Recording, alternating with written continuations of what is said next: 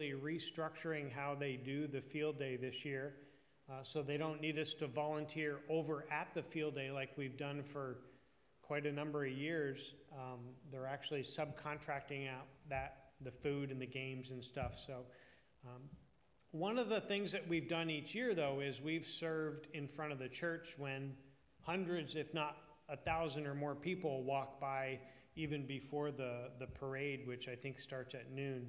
So our plan for the 12th, which is 2 Sundays away? No, is that? Yeah, I guess that would be 2 Sundays. I'm trying to think math in public on the spot. But June 12th, regardless of how many Sundays it is, we plan to do snow cones and give out bottled water and things like that right in the front of the church. We did a bouncy house one year, but I don't think we're going to get that complicated this year. So we're going to have snow cones and just be able to love on the community as they enjoy the parade and walking by and things like that. So needless to say, we need people to help with that. The more people we have, the less work it is for any one person in particular. So we encourage you to stick around after church on the day of the Katyville Field Day, unless you're in the parade or something. And then the following Saturday on the 18th, there's an event in Moores at the Moores Campground called Up North Worship, where they have like a half a dozen different Christian artists that are going to be performing. One of them, Brothers McClurg, we've actually had here for special concerts a couple of times, and Brothers McClurg are like up there. They're pretty good. So this is it's been a long time coming, I think, for the area. I think the last Christian concert that we had right in the Plattsburgh area was like 2001, maybe, I think. So this is an awesome opportunity to to hear some Christian artists. They're going to have speakers in between, and I know if you go to the website, you can buy tickets. It's $30 for the whole day, which I think is pretty good. But they've got, food vendors, and it's going to be a whole thing. So I certainly encourage you to participate if you can on that day. You can see the schedule of who's playing and what type of music and all that, so you can go, just to see them or the whole day or whatever. But great opportunity. Encourage you to participate. And then on the 26th of June, which is coming up pretty quick. So we've got Katyville Field Day, and then Father's Day is the next week. And then the 26th will be a farewell lunch for Jordan and Jen as they transition away from ministry. So we're just going to have a lunch, potluck style, and hope that you can stay and wish them well as they move on. So as we transition from that time, the board and me, and in conjunction with our district superintendent, we're already continuing the ministry of the church. We're scheduling speakers to come and provide a message each Sunday. A lot of them will be people that you've heard here speak before. So we have, sermons, regular, different people, which I always like the variety during a time like that, because you hear a lot of different ways of preaching. You hear different messages. Maybe the Lord puts on one person's heart a certain message. I know before Jordan got here, there was a message that a pastor from Franklin County, New York, delivered, and it was about, mentor this new person, love on this new person. This new person is moving to your area, and they are alone, and love on them. And that message back then from one of these random persons that spoke to us one time was just so impactful, at least for me personally. So we have a plan for preaching. We have we've already started initial planning for discipleship classes to start in September. Typically, our experience has been it's really hard to do much when our summer is this short. So we set a September launch for different things. We'll also be restarting a few dinner groups, so that'll be another opportunity. So just know that during a normal thing in the life of a church, a transition between pastors, things are still moving forward. On the search front, we haven't had any new applicants, but I did talk with our district superintendent earlier in the week about next steps and things, because we're keeping a closer eye on what's good for us. So I've got an email that'll be headed to him this morning and some things that he can do for us with that. So we're keeping very, very active and involved and just keeping the ministries of the church going. So I thought that was important. At the same point, another announcement, our opportunity for giving. We certainly, can't do what we do here for God without your faithful giving. I think you all know the ways that you can give, and we certainly appreciate and covet those tithes and offerings as the board, works to always steward those resources towards what he would have us do. And just another note, I wanted to say what a blessing it is to have the little kids here.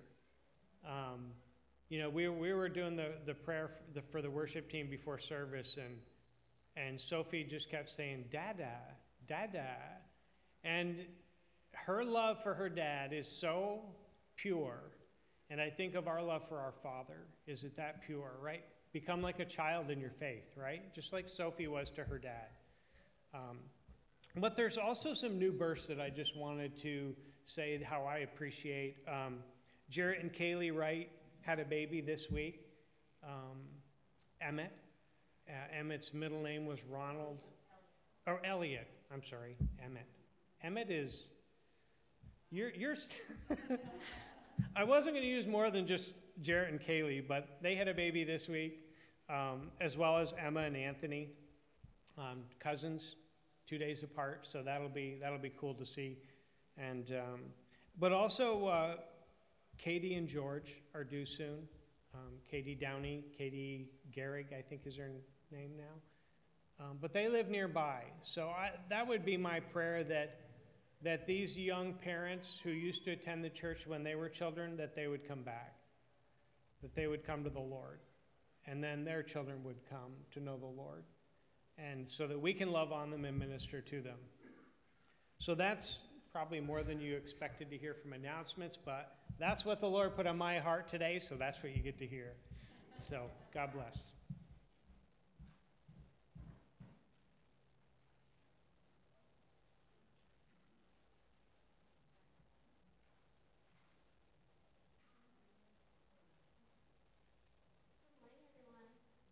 So I'm reading Philippians 3:12-14 this morning.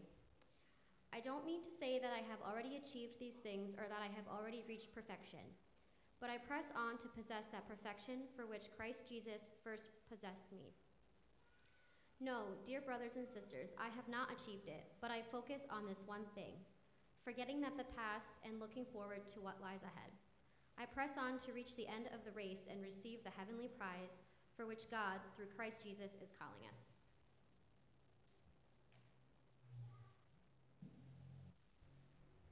Thank you, Tia. This morning's been a little crazy. Turn that off. There we go. Actually, I hate this thing being up here. Yeah, it's been a little crazy. I mean, that's all I can say. My daughter just peed through her diaper, as daughters do sometimes. So that was fun. And thank you for my lovely wife taking care of that.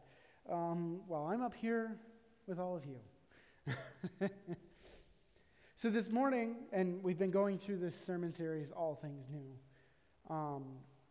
And we've been going through sort of the timeline after Jesus rose, and what that looked like.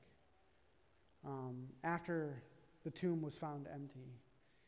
And this week, Jordan asked me to preach about Saul, and Saul becoming Paul. And it's a very apt part of this All Things New sermon,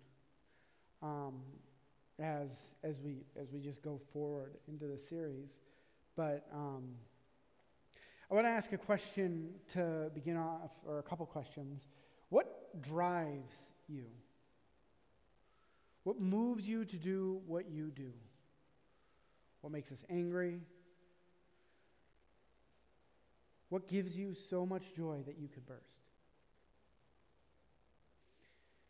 Obviously, I can't answer that for any of you specifically. I'm not even sure I could answer definitively for myself what that might be. At least not honestly. Maybe my daughter. Today we're looking at God's calling in our lives and how Saul becoming Paul is an extreme but amazing example of God making us new. What motivated Saul to kill Christians?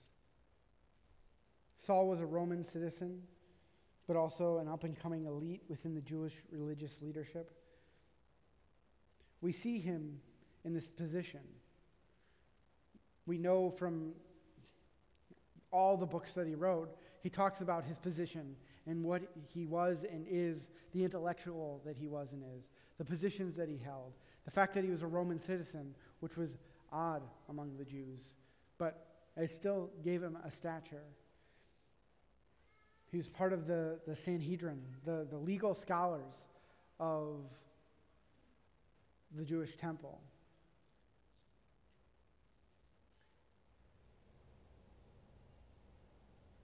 And we see him in this position,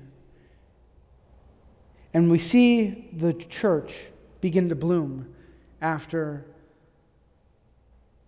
the resurrection of Christ. We see the church form what it is. And we see this leader called Stephen show up. And Stephen wasn't afraid of anyone or anything. And he walks into the temple and declares that he's seen the heaven open up and the Son of Man standing in the place of honor at God's right hand.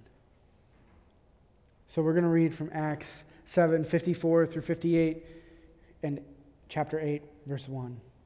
The Jewish leaders were infuriated by Stephen's accusation, and they shook their fists at him in rage. But Stephen, full of the Holy Spirit, gazed steadily into the heaven and saw the glory of God, and he saw Jesus standing in the place of honor at God's right hand. And he told them, "Look, I see the heavens opened and the Son of Man standing in the place of honor at God's right hand."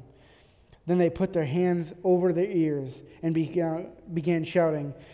They rushed at him and dragged him out of the city and began to stone him.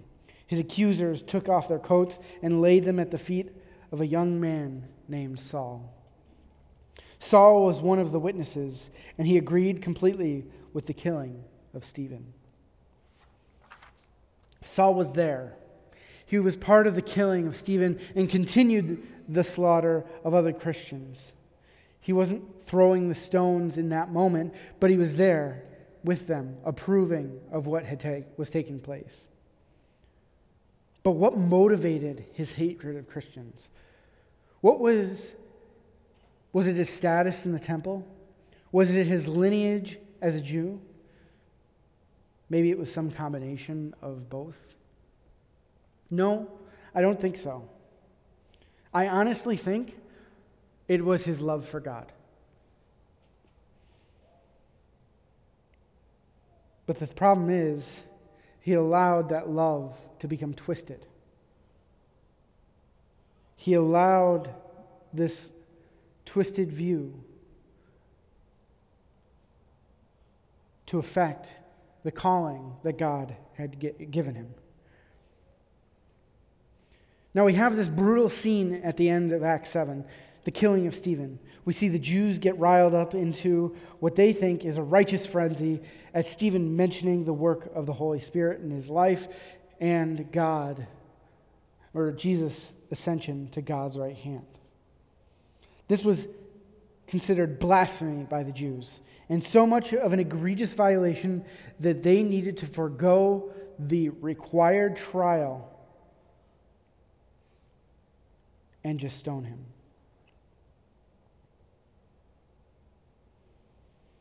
Saul was part of the crowd, seemingly just as incensed and angry. He didn't participate in the act of stoning, but he certainly approved and didn't do anything to try and slow the process. He didn't even try to make sure the actual process was followed.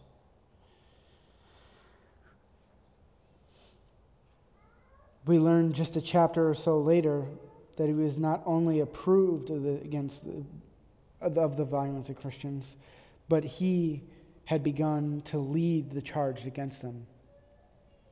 He is persecuting, killing, or forcibly converting any Jew he can find that calls themselves a Christian.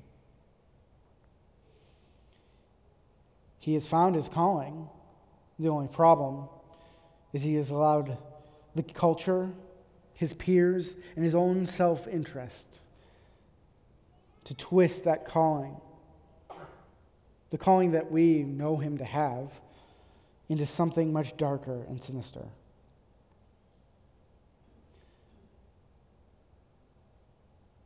This might be a question you're thinking, but sometimes, how does this affect me? I'm not going to go out and start killing people. But sometimes we can be so immersed in everything going on around us that even though we may know what our calling is, we may know what God has called us to do, we've allowed the world to twist it into something it was never supposed to be.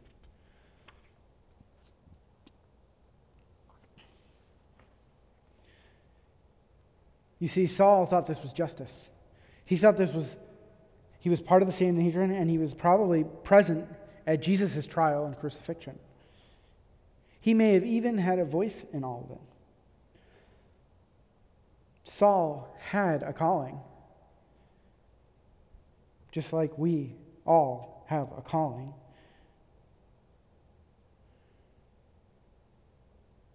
And it was to do God's work by making sure God's word not only was spread, but was enforced to all the people calling themselves a Jew. At least that's how he saw it.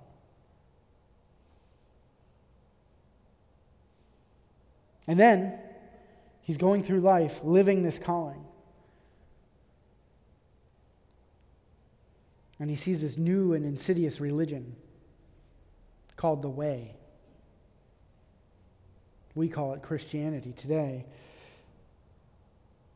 That was leading so many Jews away from the Torah, or the law of God.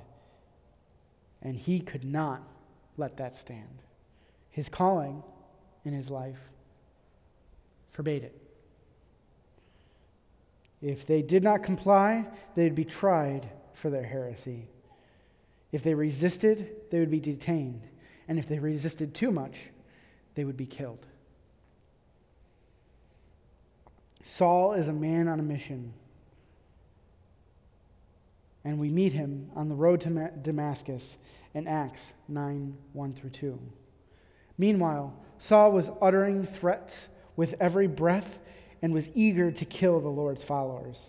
So he went to the high priest. He requested letters addressed to the synagogues in Damascus, asking for their cooperation in the arrest of any followers of the Way he found there. He went to bring them, both men and women, back to Jerusalem in chains. Now again, you're probably thinking, Saul was a madman. Utterly crazy and bloodthirsty. So how could I ever be compared to him? And you're right. What does the story of a bloodthirsty man who thinks he's on a mission from God have to do with me and my calling, or you and yours? And this goes back to my question at the beginning. What drives you? What drives you to do the things that you do? What drives you to love? What drives you to cry? What drives you to get up and go to work every day?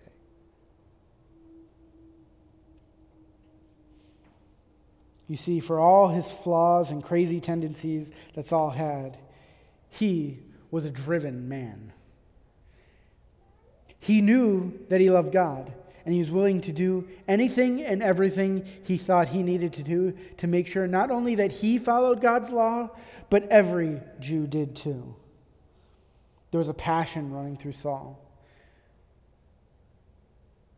We all have good, honest dreams and goals. We may even have a solid understanding of specifically what God has called us to do. But we too can allow it to get twisted and turned into something we never expected. I'm sure Saul never expected that a portion of his life would be dedicated to killing Jews.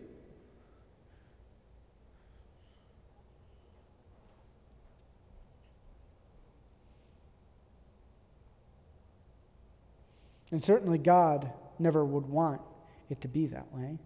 Not for us, not for Saul.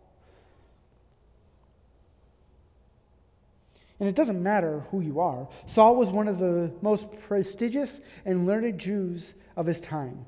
He clearly had a good head on his shoulders. But we all can fall victim to these moments, to this pressure, to this pain.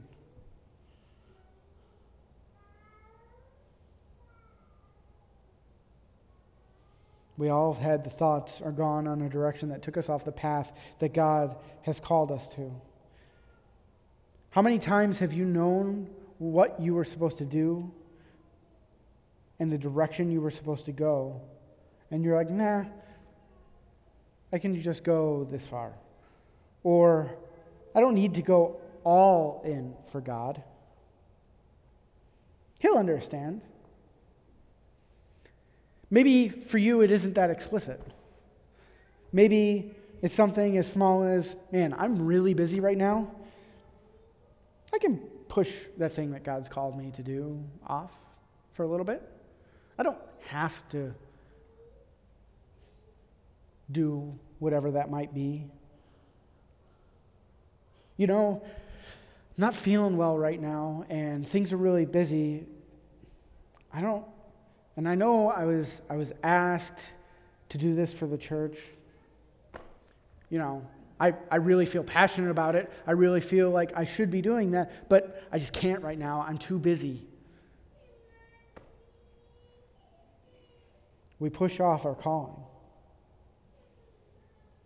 We so often see or hear what our calling is and then follow it only when it's convenient for us.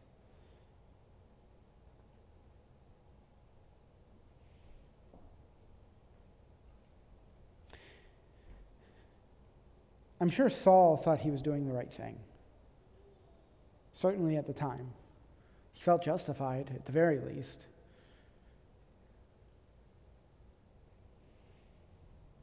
But what he ended up falling into is the same thing that we end up falling into often. What I'd like to term as a false calling. Instead of listening to what God may have been calling him or us to, he listened to others in the Sanhedrin. He listened to the high priest. He listened to the culture he was in. But he didn't listen to God. He certainly didn't listen to God's word. At least not with Stephen. The rules are pretty explicit for the accusation of blasphemy in the law. They make the statement. You accuse them, you bring them before a priest, and then there's a trial. Didn't happen. Not with Stephen, anyways. They decided to become judge, jury, and executioner.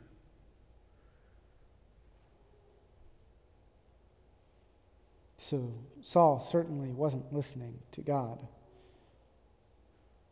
How often do we listen to the world or those around us for our meaning or our calling in life? And it still ends up falling short. It still ends up being not enough. I know for me, I had a plan. I had a track I was on. And I know I use this example way too often, but when I found my calling, what God was calling me to do,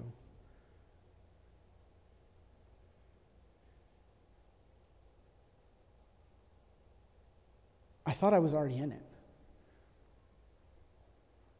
I thought I already was doing what God was calling me to do. I thought I'll be a youth pastor or youth leader. You know, I'll be, you know, I'll go to church.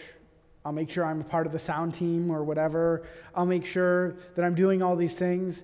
But, you know, my calling is in IT. I'm going to do that work, and that's the rest of my life. I'm going to have, you know, white picket fence and, you know, live in the Corning area, move up in my job that I had there, and this is the life. I listened to the culture around me. I wasn't listening to God, and when I separated myself from all of that noise, I got around godly people. I was at a convention with a bunch of youth pastors and listened to godly advice, and just listened to God. Took time to just sit and listen, prayed.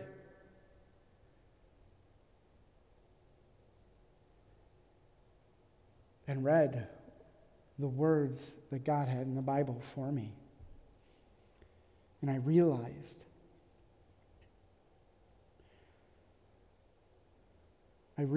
that my calling, I wasn't following it. And that God was calling me for so much more. And now I'm here. And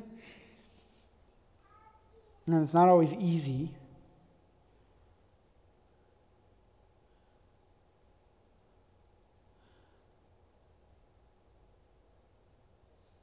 And it's not always easily recognizable.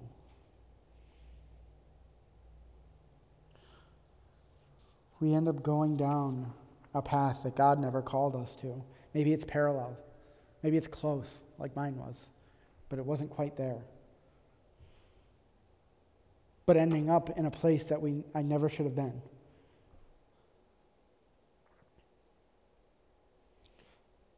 Luckily for us and for Saul, that wasn't the end of the story. Saul wasn't just some blip in the Bible of this mass murder of Christians going through and killing, you know, as many Christians as he could. No.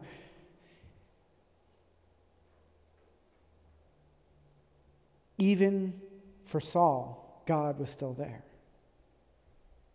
Even for us, God is still there, calling us to his way. The story wasn't over for Saul, and it certainly isn't over for us. As he was approaching Damascus on this mission, a light from heaven suddenly shone down around him. He fell to the ground and heard a voice saying to him, "Saul, Saul, why are you persecuting me?" "Who are you, Lord?" Saul asked. And the voice replied, "I am Jesus, the one you are persecuting. Now get up and go into the city, and you will be told what you must do." The men with Saul stood speechless, for they heard the sound of someone's voice, but they saw no one. Saul picked himself up off the ground, but when he opened his eyes, he was blind. So his companions led him by the hand to Damascus. He remained there blind for 3 days and did not eat or drink. Now, there was a believer in Damascus named Ananias. And the Lord spoke to him in a vision, calling, "Ananias." "Yes, Lord," he replied. And notice the difference. I just want to point this out. When Saul says, "Who are you, Lord?" it's small l. It's a different word.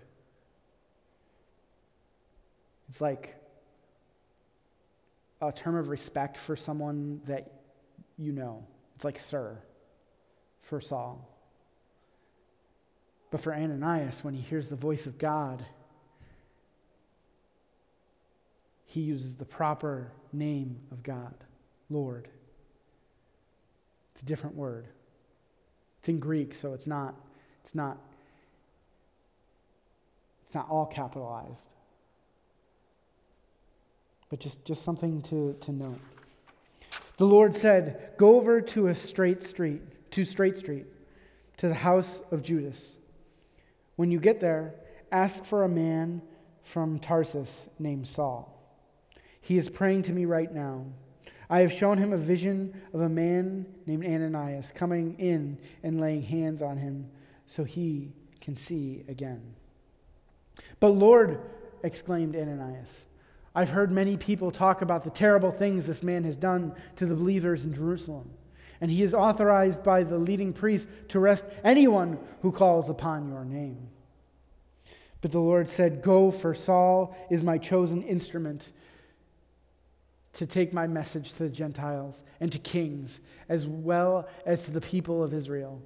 And I will show him how much he must suffer for my name's sake."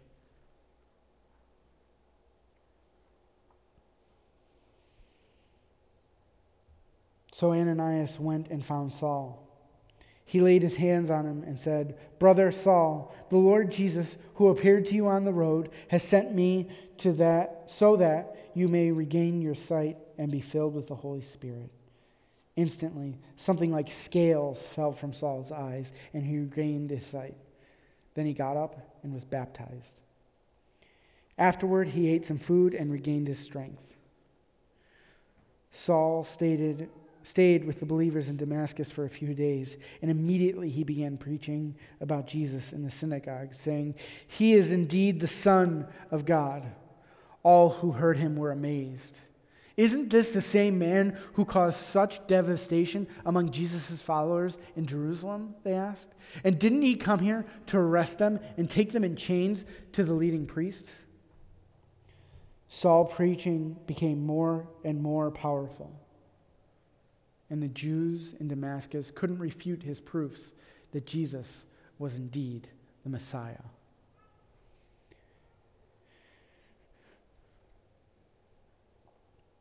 Saul was on the path to take Jews back and turn them either into martyrs or to convert them back to Judaism. He was a zealot. He was powerful. Everyone knew why he was there.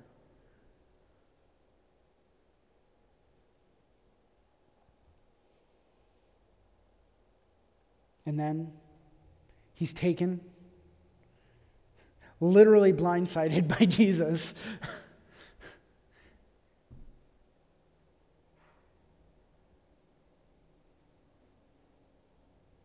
And he stops, and he takes all of that and turns it around. No longer was he killing, converting, or capturing Jews, but he was spreading eternal life, Christ-like behavior, and freedom of Christianity to everyone. See, Saul knew what his calling was. He was just on the wrong side of that coin. He knew what God had called him to.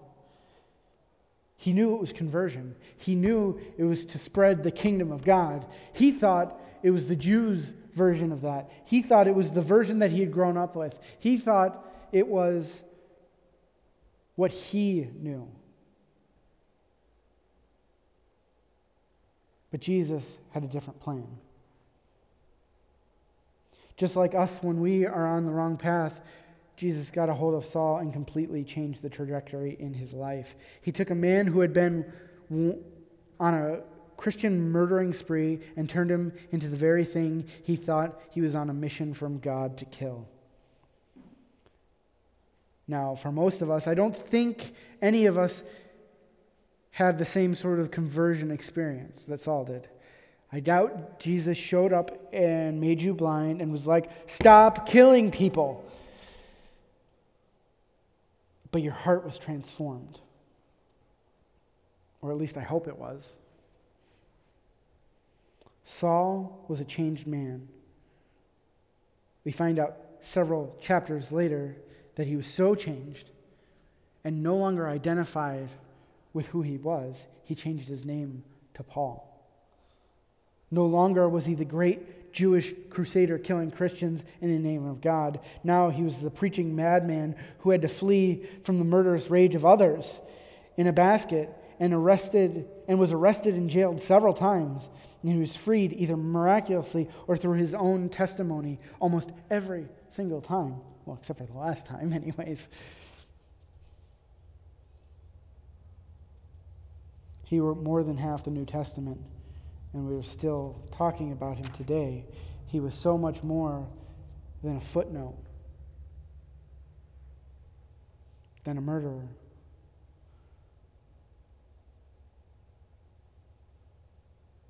We so easily fall into the trap that Saul did. We follow a path in our lives that we think is God's direction for us, and then often we fail at it. Or maybe something traumatic happens, or maybe something miraculous happens in our lives, and it changes our trajectory. It changes the direction we go. Maybe it's just a still small voice calling us out of the darkness we're in, and it brings us back onto the path of God. It shows us the calling that we have for God. For Saul, that was literally Jesus showing up and blinding him and sending him to someone to show him the way that he persecuted so much. For us, it could be any number of things, but they all end up pointing us towards the calling of Christ. Even before that moment, you are still called to do something. Even if you don't feel that or can't think of what was my defining moment. I know for me, up until, I actually literally got my calling into the ministry, I didn't know what my defining moment where God called me, where I accepted Christ, where I'd grown up that way. I knew I believed in Christ. I knew I had that faith, but I didn't have that defining moment. I didn't know exactly what I was called to. I felt like I was following it, but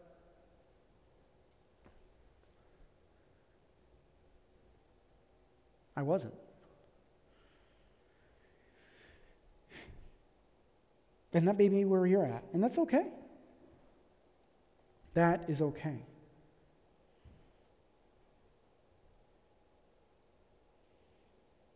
But you're still called, even if you haven't gotten to that moment. You're still called even if you don't know what that even means. As a Christian, we're all called to do something for the kingdom of God. And may be what you do for a career. Like me. It may even seem very simple. Something that you already do, and just needs to be expanded in some way. It may not even seem that important to you at this moment, but I promise you, when you hear that calling, just like Paul did, you'll know. We are all called to something. It's part of our transformation as Christians.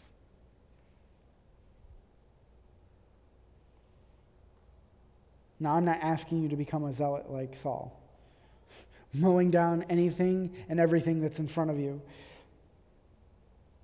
I'm asking you to figure out what drives you, to see what God has planted deep inside of you, and to follow that path.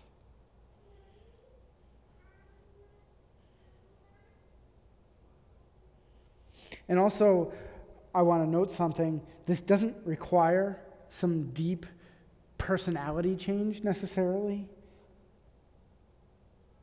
If we look at Saul and Paul, they kind of have the same personality, except one's pointed towards Christ and the other is pointing towards all that other crap.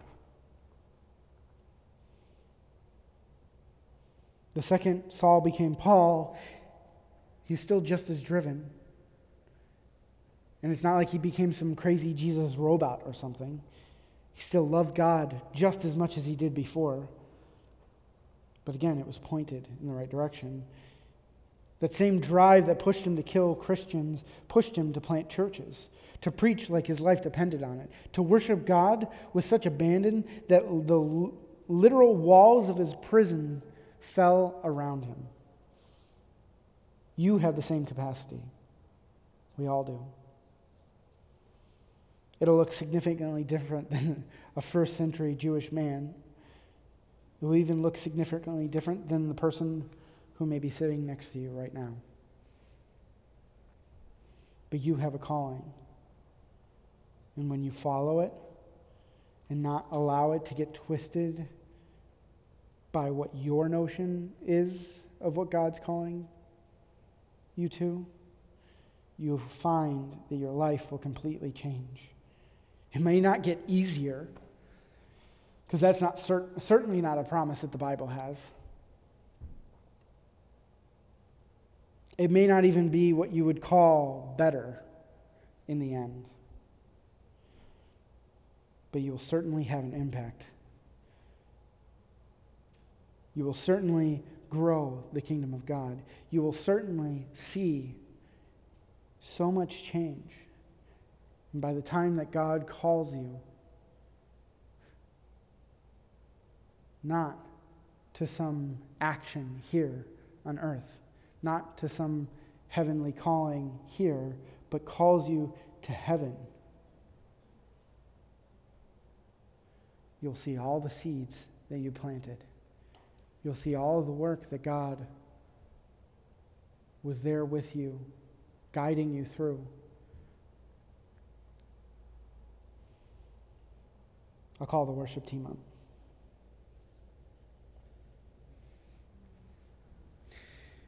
This series, again, is called All Things New. When Saul met Jesus on the road to Damascus, he became a new man. He became Paul. He didn't just follow a twisted version of his calling anymore. He lived a God-infused version of it.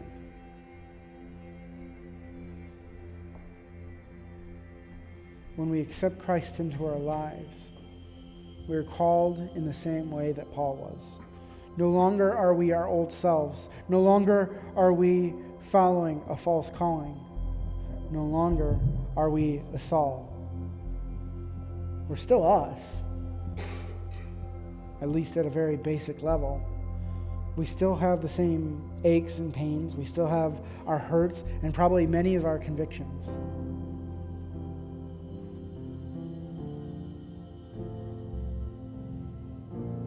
But our view changes, our direction changes, almost like a weather vane with the changing of a wind.